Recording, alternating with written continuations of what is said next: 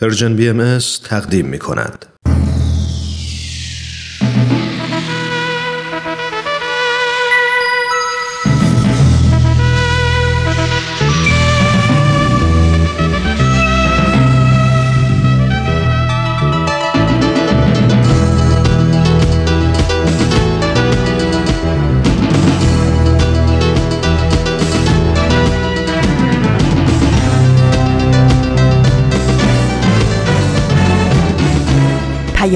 دوست. برنامه ای برای تفاهم و پیوند دلها.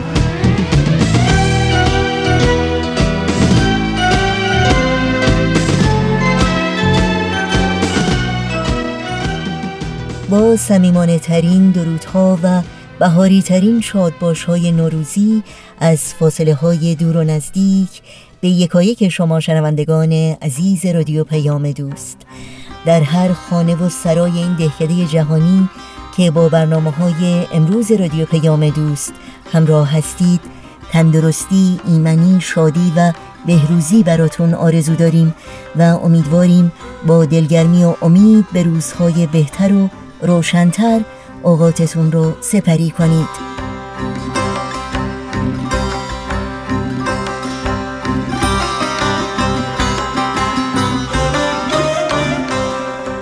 نوشین هستم و همراه با همکارانم برنامه های امروز رادیو پیام دوست رو تقدیم شما می کنیم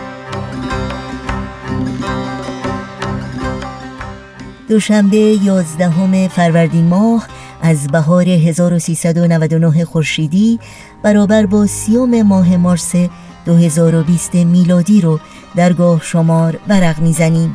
برنامه های این روزها تاریخ به روایت مورخ و گزیده های از یک سخنرانی بخش های پیام دوست امروز خواهند بود که امیدواریم همراهی کنید و از شنیدن اونها لذت ببرید.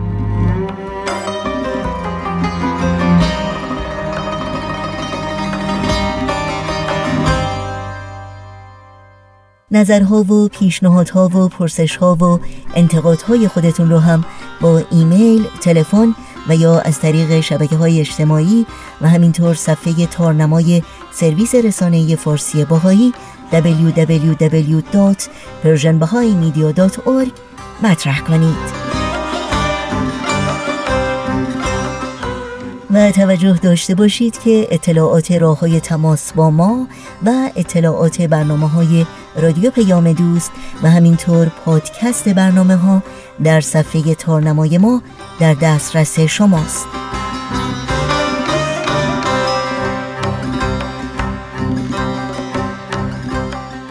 این صدا صدای رادیو پیام دوست با ما همراه باشید.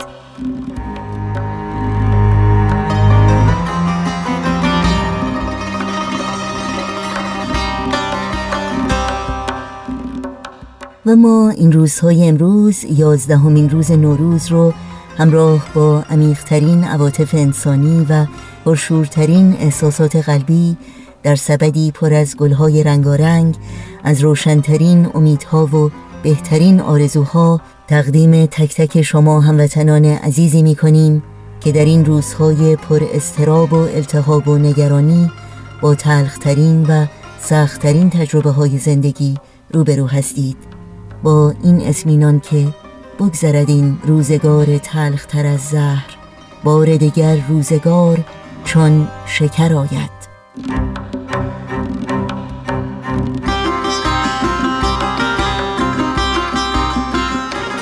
درود میفرستم به شما و شنوندگان پیام دوست. ملودی هستم از شیراز و خواستم از طریق شما عید نوروز به همه عزیزانی که در سر و سر این گیتی پهناور نوروز رو جشن می‌گیرن تبریک بگن و در ادامه خواستم بگم در سال 98 شاهد اتفاقات ناگواری بودیم. برای بسیاری از هموطنانمون در کشور عزیزمون ایران. اما بالاخره سال 98 تموم شد با همه تلخیهاش. یه بهاری تازه رسید تا نوید بخش عشق و امید برای هممون باشه.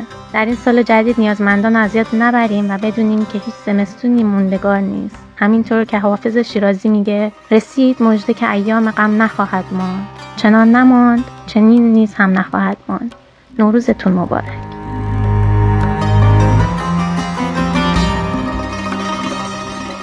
نغمه هستم. من انجلو هستم. از نیوزیلند عید شما مبارک. عید شما مبارک. بهنام هستم از آفریقا با شما تماس می‌گیرم و می‌خواستم نوروز را تبریک بگم. می‌دونم که همه ما هر جای دنیا که باشیم دوران سختی را پشت سر می‌ذاریم. اما فکر می‌کنم این نوروز نوروز خاصی باشد برای همه مخلوق دنیا. شاید خداوند در این نوروز روز نوینی را برای ما رقم زده که به بیداری جهانی برسیم. نوروزتان پیروز باد.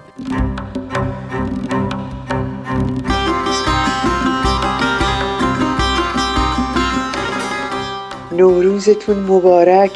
ای هم میهنان عزیزتر از جان که قلبمون برای شما میتپه روحمون به عشق شما به احتزاز در میاد. هر جا هستیم با شماییم و به وجودتون سرفراز و مفتخریم.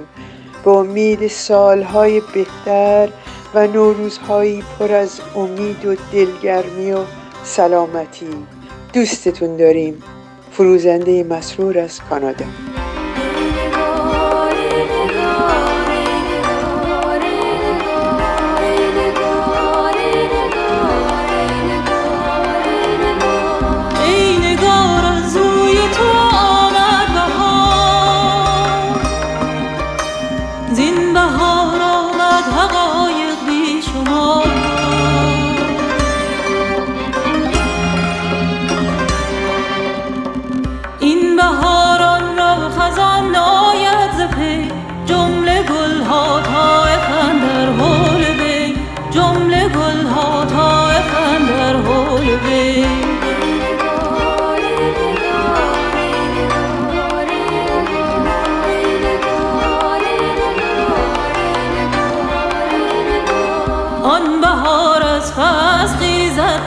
جهان وین بهار از نور روی دل ستا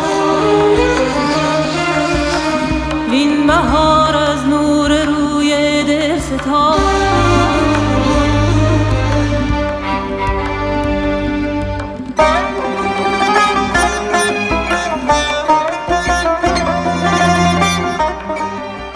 همراهان خوب و همیشگی رادیو پیام دوست و حالا این شما و این هم گروه نمایش رادیو پیام دوست و نمایش این هفته تاریخ به روایت مورخ.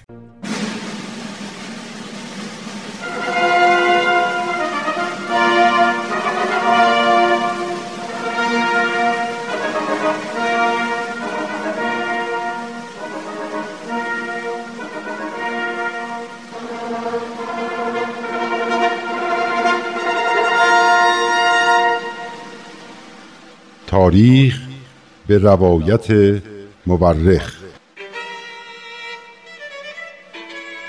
من کتاب تاریخ نبیل رو از ترنم دوستم گرفتم که بخونم. این کتاب یه قسمت از تاریخ ایرانه که تا حالا نشنیده بودم. کتابو که باز کردم خود نبیل که اونو نوشته شروع کرد با من حرف زدن. خیلی عجیب بود. ولی خیلی هم برام جالب بود. این تاریخ یه بخش از کاری از گروه نمایش رادیو پیام دوست. تهیه کننده و کارگردان امیر یزدانی. فصل دوم.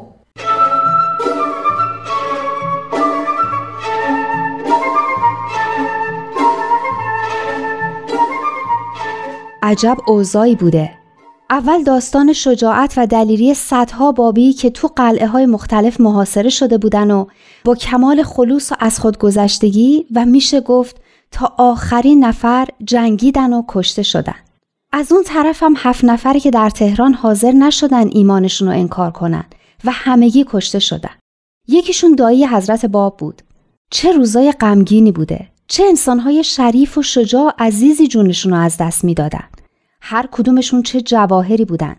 ملا حسین قدوس حجت وحید حاج میرزا علی دایی حضرت باب که اونطور شجاعانه مرگ رو بر انکار عقایدش ترجیح داد و گفت اگه من حضرت بابا انکار کنم مثل اینه که منکر حقانیت همه پیامبرا شده باشم. زینب رو بگو عجب دختری بود. چقدر شجاع و پاک و نازنین بود. برای دفاع از خانواده هایی که تو قلعه علی مردان خان زنجان محاصره شده بودن شمشیر به دست گرفت و به کمک برادرای دینیش رفت و تا لحظه که جون داد شمشیر رو کنار نذاشت. اون روزا چه روزای سیاهی بودن. ایران چه فرزندایی رو از دست داد. بله بهترین فرزندانش را فرزندانی که وجودشان پر از عشق و محبت صفا و شهامت و صداقت و خیرخواهی بود. آخ جناب نبیل چقدر دل آدم میسوزه. چه روزای بدی بودن. بله اما آن روزها روزهای بدی نبودند. سیاه هم نبودند. درست است که فساد و جهالت و بیعدالتی و ظلم و شقاوت به اوج خود رسیده بود. اما در اثر تربیت الهی فرزندانی در ایران ظاهر شده بودند که نشان دادند انسان در مقابل می تواند چقدر شریف و چقدر عزیز باشد. آنها نمونه ها و سرمشق های فناناپذیری را برای ما برجا گذاشتند. آن روزها صفحات زرینی در تاریخ ما بودند. راست میگین. اینطوری هم میشه به اون روزا نگاه کرد. فقط حیف که کشته شدن و نتونستن بمونن و به ایران خدمت کنن. همون چیزی که خودتون اون دفعه می‌گفتین. درست است.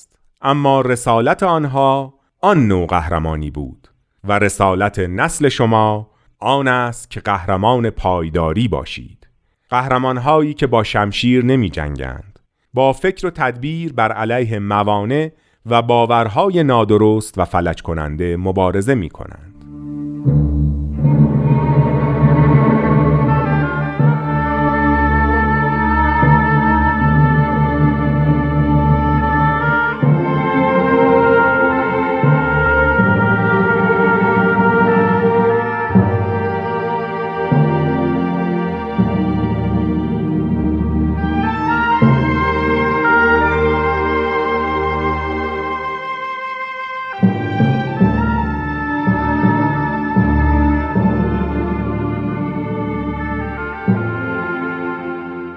داستان قلعه های تبرسی و نیریز در سراسر کشور منتشر شده و همه را دچار حیرت و تعجب کرده بود. مقامات کشور با دیدن ضعف و ناتوانی قوای دولتی در مقابل مردم غیر نظامی و تعلیم ندیده دچار ترس و نومیدی شده بودند. آنها می‌دیدند که با اینکه ملا حسین و وحید و یارانشان به قتل رسیده اند کسی که این شجاعت بینظیر را در قلب پیروان خود ایجاد می کرد زنده است و آین او نه تنها از بین نرفته بلکه مخالفت ها و ممانعت ها محبت و فداکاری پیروان آین جدید را بیشتر و پیشرفت آن را سریعتر کرده است. این بود که صدر اعظم ناصر شاه که تازه به تخت نشسته بود فکر می کرد که تا حضرت باب در این جهان باشد این آتش خاموش شدنی نیست. صدر اعظم ناصرالدین شاه یعنی امیر کبیر دیگه. درسته؟ بله امیر کبیر خیال می کرد که اگر قوه محرکه این نهزت یعنی حضرت باب از میان برود این آتش خاموش می شود برای همین مشاورین خود را دعوت کرد و این فکر را با آنها در میان گذاشت و گفت ببینید سید علی محمد باب چه هنگامه ای به پا کرده. چطور قلبهای مردم را به تسخیر خود درآورده. من معتقدم که فتنه و آشوب مملکت با قتل سید باب خاموش خواهد شد. ببینید چقدر از سربازهای ما در واقعه شیخ تبرسی کشته شدند چقدر زحمت کشیدیم تا فتنه مازندران را خاموش کردیم. اما ناگهان شعله‌ای که در مازندران خاموش شده بود از سرزمین فارس زبان کشید و فتنه دیگری برخاست. مردم به بلا و عذاب و سختی مبتلا شدند. هنوز شعله جنوب را خاموش نکرده بودیم که اینک آتش شعله از شمال زبان کشیده و زنجان و اطرافش را گرفته. درست فکر کنید هر چاره به نظرتان می‌رسد برای درمان این بیماری به من بگویید. تنها هدف من این است که فتنه و فساد در مملکت ایران از بین برود و امنیت و آرامش برقرار شود به نظر من امیر کبیر اصلا صورت مسئله رو اشتباه فهمیده بوده مردم عادی به خاطر قیام حضرت باب به سختی دچار نشده بودند حکومتگرای فاسد و بیشتر از اونا علمای دنیا دوست به زحمت افتاده بودند که می‌دیدن مردم دارن به سرعت از تار انکبوت فساد و استبداد اونا خارج میشن. بله به نکته خوبی اشاره کردید. خیلی مهم است که ما مسئله ای را چطور مطرح کنیم. امیر کبیر مسئله را فقط از دید امنیت می‌دید. اما بابی ها که امنیت جایی رو به خطر انداخته بودن. اونا فقط داشتن از خودشون دفاع می‌کردن. اگه نظام عادلانه تر و نظم و قانون درستی در ایران برقرار بود و علما به نفع خودشون هر کاری که دلشون می‌خواست انجام نمی‌دادن این حوادثی که امیر کبیر ازشون ناراحت بود پیش نمی اومد. بله حق با شماست اما امیر کبیر اطلاعات خود را از همین نوع آدم ها دریافت می کرد. اصلا امیر کبیر تا چه حد بابیا یا آین بابی یا حضرت باب رو میشناخت خیلی بده که آدم بزرگی مثل امیر کبیر بر اساس شایعات و اطلاعات و تعبیر و تفسیرهای یه عده آدم نادون یه همچین تصمیمای مهمی رو بگیره من هم کاملا با شما موافقم که قبل از هر کار باید دقیقا در مسائلی که منجر به حوادث مازندران نیریز و زنجان شده بود تحقیق می کرد و با آین بابی و اهداف و تعالیم آن به طور دقیق تری آشنا می شد. اون وقت به نظر من تاریخ از یه مسیر دیگه ای می رفت.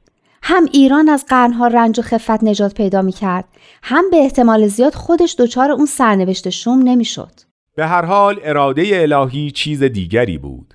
همانطور که حضرت باب به منوچهر خان معتمد و دوله حاکم اصفهان فرمودند اراده الهی این نبود که امر خودش را با زور و قدرت توانگران پیش ببرد. بازم خوبه که امیر کبیر یه جلسه مشورتی تشکیل داد. بقیه چی گفتن؟ همه سکوت کرده بودند. فقط میرزا آقاخان نوری که در آن زمان وزیر جنگ بود گفت اگر بعضی شورش طلبان در گوشه و کنار مرتکب کارهایی شدهاند و فتنه و فسادی برپا کرده اند به سید باب چه ربطی دارد؟ من خیال می کنم کشتن سیدی که گرفتار و محبوس است ظلمی ظاهر و ستمی آشکار است.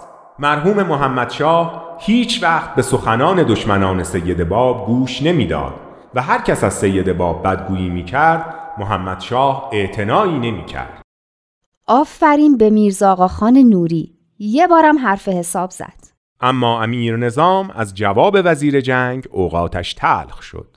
امیر نظام یعنی همین امیر کبیر؟ بله به امیر کبیر امیر نظام هم می گفتند امیر نظام اوقاتش تلخ شد و گفت این حرفها با حالت امروزی ما مناسبتی ندارد. امروز مصالح حکومت در خطر است. نباید گذاشت این انقلابات پی در پی رخ بدهد. مگر کشته شدن حضرت امام حسین برای چه بود؟ غیر از این بود که برای حفظ مصالح مملکت بود؟ آنهایی که حضرت امام حسین را شهید کردند کسانی بودند که به چشم خود دیده بودند که آن بزرگوار نزد جدش رسول الله چه مقامی داشت و تا چه اندازه پیامبر اکرم نسبت به آن حضرت محبت داشت با این حال وقتی مسئله حفظ مصالح ملک و دولت به میان آمد چشم را به روی همه مقامات و احترامات آن حضرت بستند و به کشتنش اقدام کردند حالا هم همین طور است ما تا سید باب را از بین نبریم نمی توانیم این فتنه و فساد را خاموش کنیم و به هدف خود که برقراری صلح و آرامش است برسیم چقدر جالب که خودش هم این قضیه رو با شهادت امام حسین مقایسه می کرده. یعنی می‌دونسته داره چه کار ظالمانه ای می‌کنه. اما با این حال به خیال خودش مسلحت کشور رو به حقیقت و عدالت ترجیح میده. در حالی که همونطور که بعدا معلوم شد و حالا دیگه می‌دونیم مسلحت کشورم در این نبود. بله ظاهرا زیاد طول نکشید که امیر کبیر هم این را فهمید. معروف بود که بعد از شهادت حضرت باب ترس و استراب سراپای او را فرا گرفته و از کرده خود پشیمان شده بود. از امیر کبیر نقل شده که وقتی مرگ خود را نزدیک دید گفت هرچند من برای مسلحت حکومت و حفظ سیاست دولت به قتل سید باب و اصحابش اقدام کردم اما این عمل ناشی از سوء تدبیر بود و من حال به اشتباه خود اعتراف می کنم. من می توانستم قوقاع مردم را که بر علیه سید باب بود از بین ببرم و خاموش کنم اما از سوء تدبیر موفق نشدم. با اینکه حفظ باب و اصحابش برای مصالح مملکت بی اندازه مفید بود. حیف چه دیر فهمید. چقدر بده که بعضی از اشتباهات دیگه هیچ وقت نمیشه جبران کرد.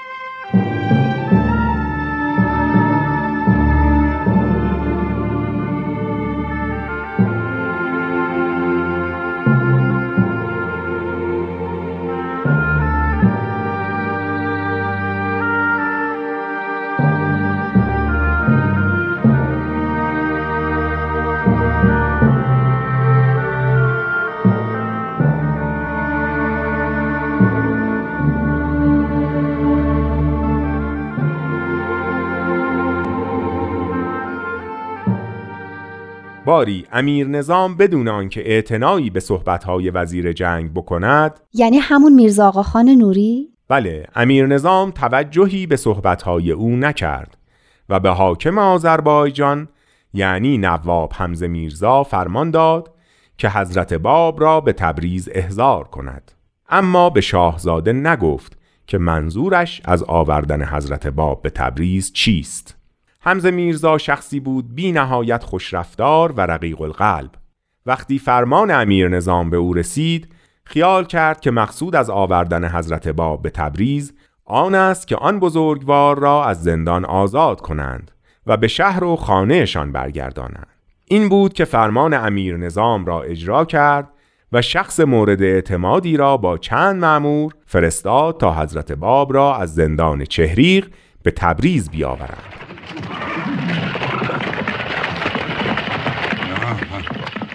و به معمورین سفارش کرد که با کمال احترام با ایشان رفتار کنند. چه آدم خوبی بوده این حمزه میرزا. یه آدم خوب دیگه تو دستگاه قاجار. پس همشون هم آدمای بدی نبودن. البته هیچ وقت نمی شود درباره یک عده حکم یکسانی را داد و همه را مثل هم دانست. قبل از آنکه معمورین حمزه میرزا وارد چهریخ شوند حضرت باب همه الواح و نوشته های خود را جمع کرده و به اضافه یک قلمدان و انگشترهای عقیق و مهرهای خود در جعبه‌ای گذاشتند و به ملا باقر که از حروف حیبود دادند. بعد نامه خطاب به میرزا احمد کاتب نوشتند و همه را همراه با کلید جعبه به ملا باقر دادند و فرمودند این امانتها را درست نگهداری کن. آنچه در این جعبه قرار داده ام اشیاء مقدس و نفیسی هستند. غیر از میرزا احمد کسی نباید از محتویات این جعبه با خبر شود.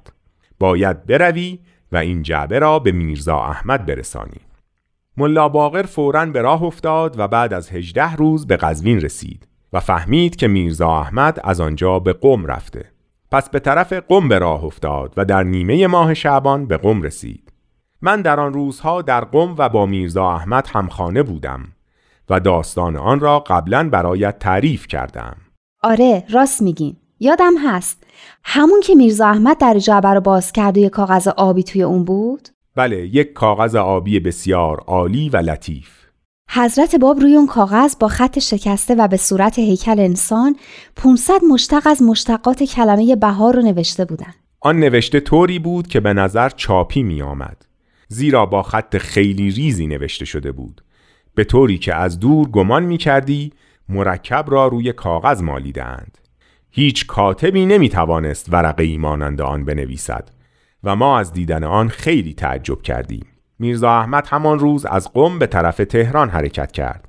وقتی می‌خواست برود به ما گفت از مطالبی که حضرت باب فرستاده اند آنچه را که می‌توانم به شما بگویم این است که فرمودند این امانت را در تهران به دست جناب بها بدهم. یعنی حضرت بهاءالله دیگه؟ بله. پیداست که حضرت باب تون آخرین روزای زندگیشون به کی توجه داشتن؟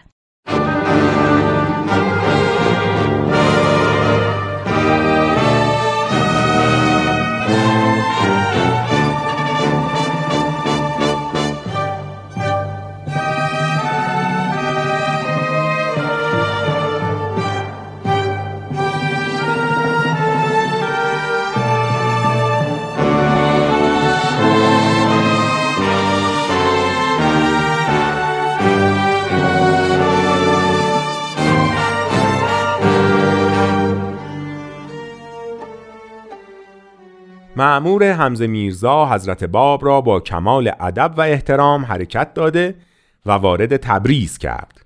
حمزه میرزا آن حضرت را به منزل یکی از نزدیکان خود برد و دستور داد که با کمال احترام با ایشان رفتار کنند. سه روز بعد فرمانی به اسم حمزه میرزا رسید که به محض ورود سید باب او و مریدانی را که اصرار به ارادتش دارند بدار آویز و به فوج ارامنه ارومیه که سرتیپشان سامخانه است فرمان بده که آنها را در سربازخانه وسط شهر تیرباران نمایند. وقتی حمزه میرزا از نقشه امیر نظام با خبر شد به برادر امیر میرزا حسن خان که فرمان را آورده بود گفت امیر باید به من خدمتهای بزرگ رجوع نمایند مثل جنگ با روم و روس و این گونه کارها را که شغل او است به اهلش بسپارند. من نه ابن زیادم و نه ابن سعد که فرزند رسول خدا را بدون جرم به قتل برسانم. واقعا آفرین به این آقای حمزه میرزا. خدا رو شکر همچین آدمایی هم تو دم و دستگاه حکومت اون روز ایران بوده. بله اما متاسفانه نتوانستند تأثیر مهمی روی جریان حوادث بگذارند. باری میرزا حسن خان آنچه را که از حمزه میرزا شنیده بود برای برادرش میرزا تقیخان امیر کبیر نوشت. امیر کبیر در پاسخ فورا فرمان داد که خودت مباشر این کار شو.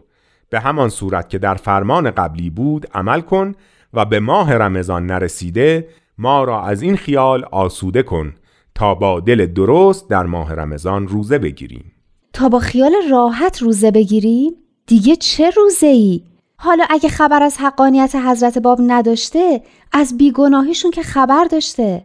می‌خواسته یه آدم بیگناه رو ادام کنه اون وقت با وجود یه همچین گناه بزرگی فکر می‌کرده روزه گرفتن چه دردی رو ازش دوا می‌کنه واقعا که فکرش درست کار نمی‌کرده این هم نمونه ای از موارد بیشماری است که مردم آنقدر سرگشته می‌شوند که اصل را رها می کنند و به فرع می چسبند. البته نمونه بسیار غمانگیزی. بله حق با شماست. به هر حال میرزا حسن خان فرمان تازه را برد که به حمزه میرزا نشان بدهد. دربان نگذاشت و گفت شاهزاده ناخوش احوالند و فرمودند که هیچ کس را به خدمتشان راه ندهیم. پیداست که حمزه میرزا مصمم بوده که به هیچ وجه داخل این قضیه نشه. بله اما میرزا حسن خان معمور خود را فرستاد و به او گفت برو و سید باب و هر کس را که با اوست به سربازخانه بزرگی که در میان شهر است بیاور و در یکی از اتاقهای آن جای بده. به سربازهای فوج ارامنه که تحت فرماندهی سامخان هستند هم بگو که ده نفر در مقابل آن اتاق بنشینند و سر ساعت عوض شوند تا فردا صبح. آن معمور طبق دستور میرزا حسن خان عمل کرد و حضرت باب را بدون امامه و شال کمر که علامت سیادت بود با جناب آقا سید حسین یزدی حرکت داد. از اجتماع مردم قیامتی برپا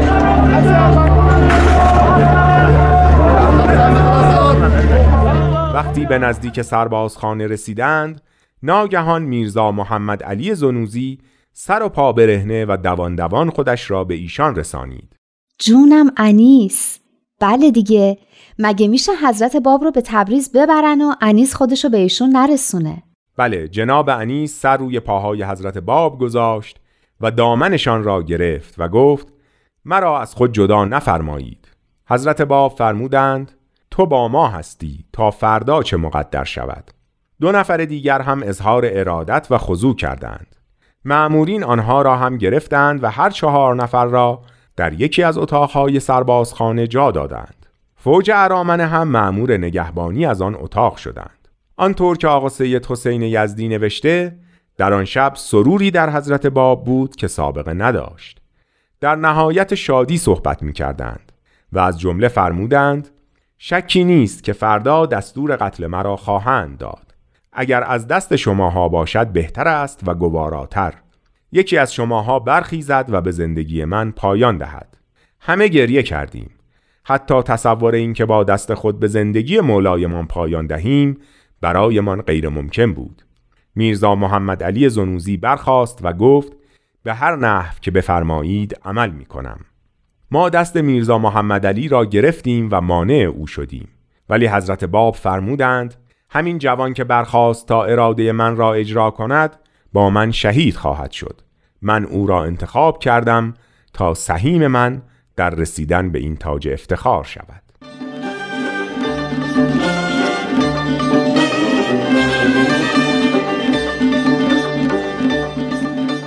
نمایشی رو با هم شنیدیم از مجموعه تاریخ به روایت مورخ از رادیو پیام دوست.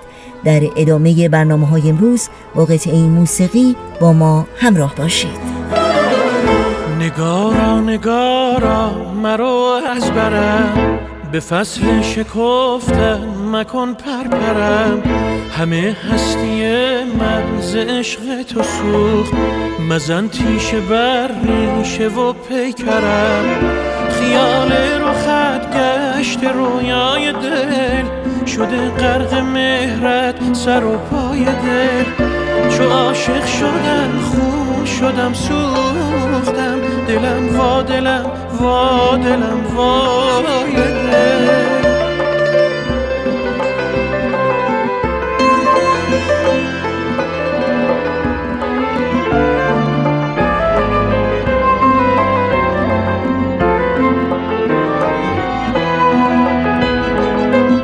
به جادوی چشم تو شیدا شدم. خود گم شدم در تو پیدا شدم. من آن قطره بودم که با موج عشق در آغوش مهر تو دریا شدم. نگارا نگارا مرا از برم. به فصل شکفتم مکن پرپرم.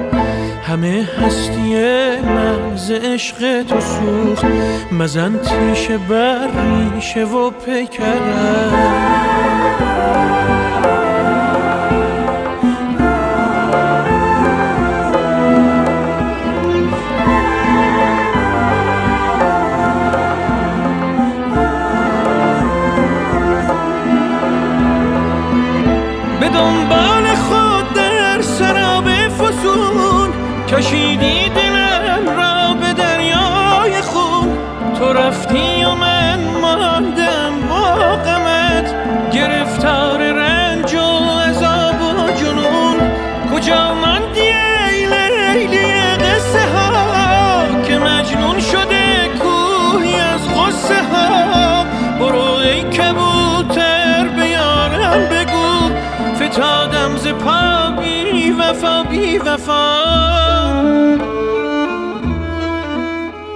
شنوندگان عزیز در این ساعت از برنامه های امروز رادیو پیام دوست گوش هوش میدیم به برنامه گزیده های از یک سخنرانی و سومین بخش گزیده های از سخنرانی دکتر هوشمند بدیعی با عنوان کاربرد اقتصاد روحانی. دکتر هوشمند بدیعی اقتصاددان نویسنده و استاد دانشگاه هستند و این سخنرانی رو در 22 دومین همایش سالانه انجمن ادب و هنر ایران ایراد کردند. از شما دعوت می کنم توجه کنید.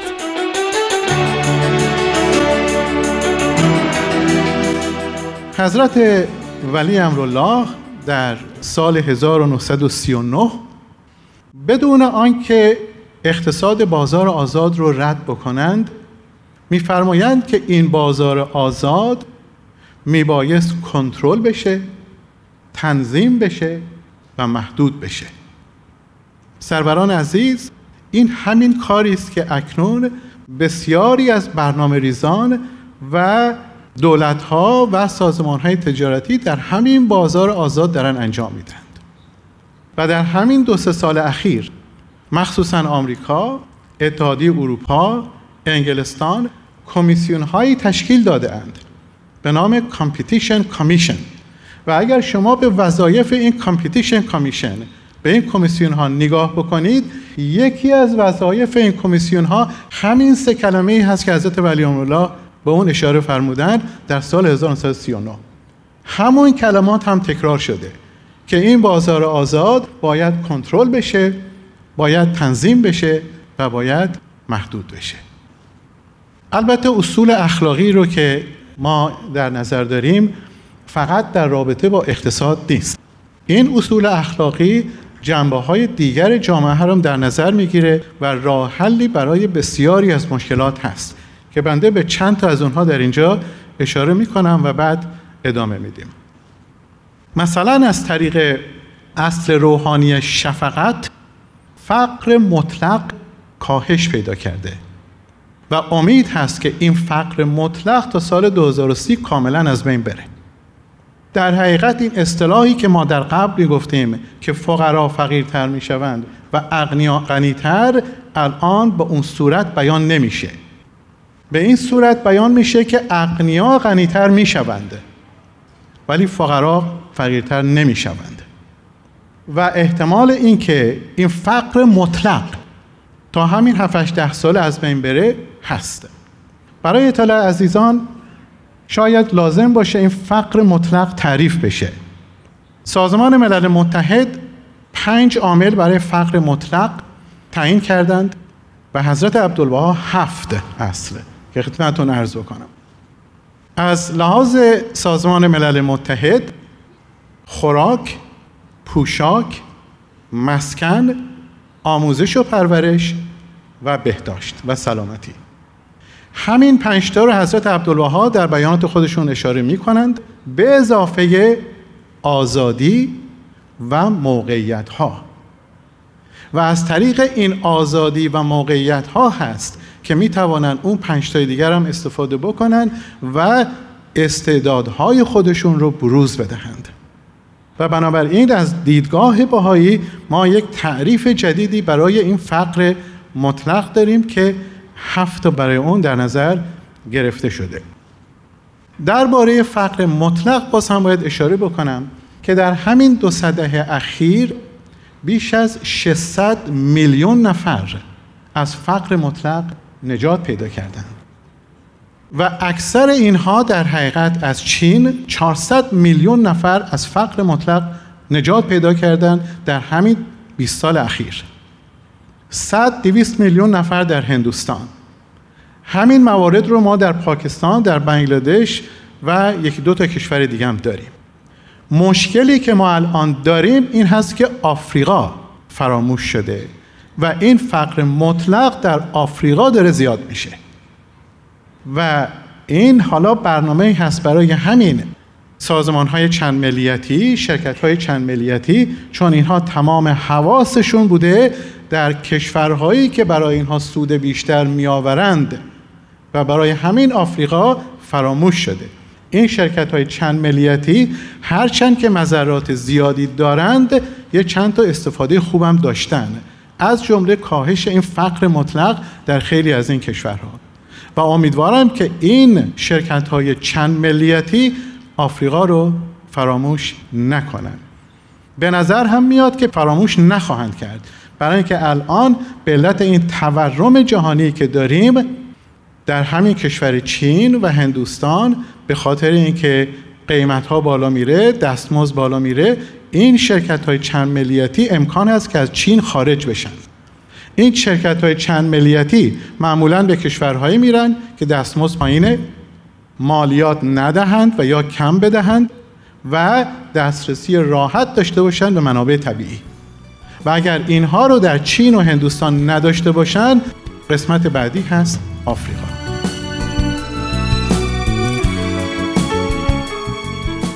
همچنان با رادیو پیام دوست همراه هستید و به برنامه گزیده های از یک سخنرانی گوش می کنید که بعد از لحظات موسیقی ادامه اون رو با هم میشنویم.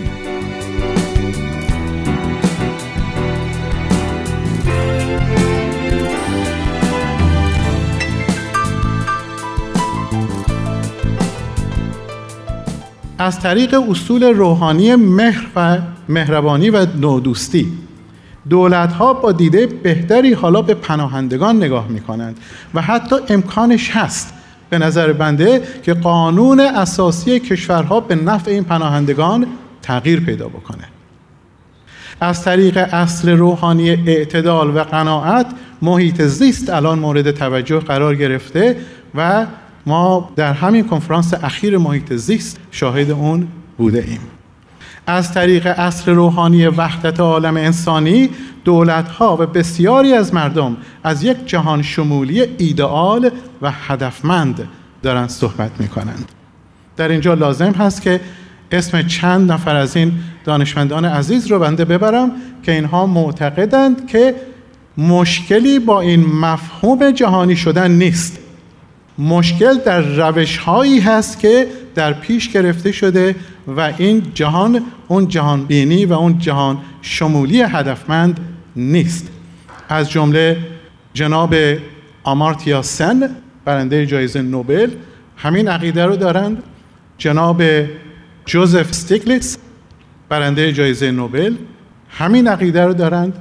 و در داخل جامعه بهایی جناب دکتر شاپور راسخ جز همین دانشمندانی هستند که به این ایده معتقدند که مشکلی با این جهانی شدن نیست بلکه روش رسیدن به جهانی شدن باید عوض بشه. و خیلی سعادتمندیم که جناب دکتر شاپور راسخ در بین ما هستند در اینجا. اجازه بدید این داستان روحانی رو که باید پایه و اساس این اقتصاد قرار بگیره یه مقدار تجزیه و تحلیلش بکنیم. به این نظریه که اصول روحانی نقش مهمی در حل مشکلات اقتصادی داره خورده هم گرفته شده و عدهای معتقدند که این اصول روحانی مانند اعتماد مانند صداقت مانند عدالت و شفقت و مهر و مهربانی رو عشق و محبت رو نمی‌تونیم در فرمول های ریاضی قرار بدیم و یا نمودارهای اقتصادی بکشیم. چند نکته در این مورد لازم به تذکر هست. اول اینکه چرا ما باید هر چیزی رو با فرمول ریاضی بسنجیم و از طریق نمودارهای اقتصادی نشون بدیم. که قابل قبول بشوند. ما می‌دانیم که اصولی مانند عشق و محبت و بسیاری از اصول روحانی واقعیت دارند و لزومی به اثبات آنها از طریق فرمولهای ریاضی و ترسیم آنها از طریق نمودارها نیست. دیگر اینکه دوستان عزیز اصول روحانی رو هم می‌توان البته به نوعی دیگر ارزیابی کرد اندازهگیری کرد و در فرمولهای ریاضی قرار داد و نمودارهاش هم ترسیم کرد. مثلا در همین چند دهه اخیر رقابت بین کمپانی ها که قبلا بیشتر از طریق قیمت ها و تبلیغات بازرگانی صورت می گرفت حالا تغییر کرده و از طریق اصول اخلاقی و روحانی انجام میشه. به تعدادی از اونها در اسلایدی که در آخر خدمت شما نشون داده خواهد شد خواهید دید. و اگر ملاحظه بکنید به اهداف این سازمان های تجارتی اهدافشون هست فروش بالاتر هزینه پایینتر و سود بیشتر. و از طریق اصول اخلاقی و روحانی الان اینا دارن با هم رقابت می‌کنن و از این طریق فروششون بالا رفته هزینهشون پایین اومده و سودشون بالا رفته. و هر سه اینها رو میشه در فرمول گذاشت. و محاسبه کرد و منحنی های اقتصادیش هم کشید. بنابراین به نوعی ما می‌تونیم اصول روحانی رو ارزیابی بکنیم اندازهگیری بکنیم و در منحنی ها قرار بدیم. یکی از بانیان علم اقتصاد نوین به نام جان مینارکینز می‌گوید که اقتصاد یک علم ریاضی است که با ارزش های اخلاقی کار می کند.